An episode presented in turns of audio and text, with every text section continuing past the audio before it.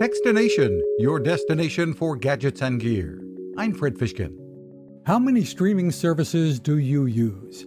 Synacor is a company that works behind the scenes with a product called Cloud ID to simplify the authentication process so when you go to watch that streaming service on a new device, it's less frustrating. CEO Marc Zionts. So, examples of customers in this space would be people like Max, Peacock, YouTube TV, uh, you know, SiriusXM, uh, the, the, uh, a whole host of companies like this that have content and the goal is to make that authentication and login process even easier.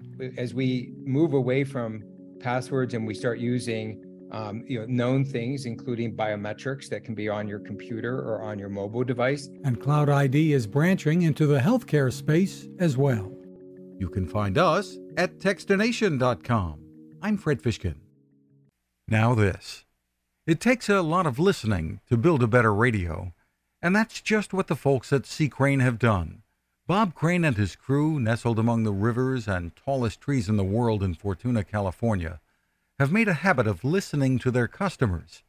And that's just what they've done in building the CC Skywave SSB, the Swiss Army knife of portable radios.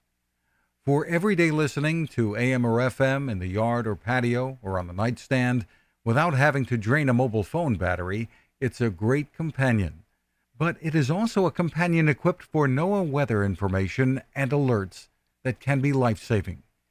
You can listen to FEMA and Coast Guard transmissions too. Beyond all of that, you can tune into shortwave signals from around the world.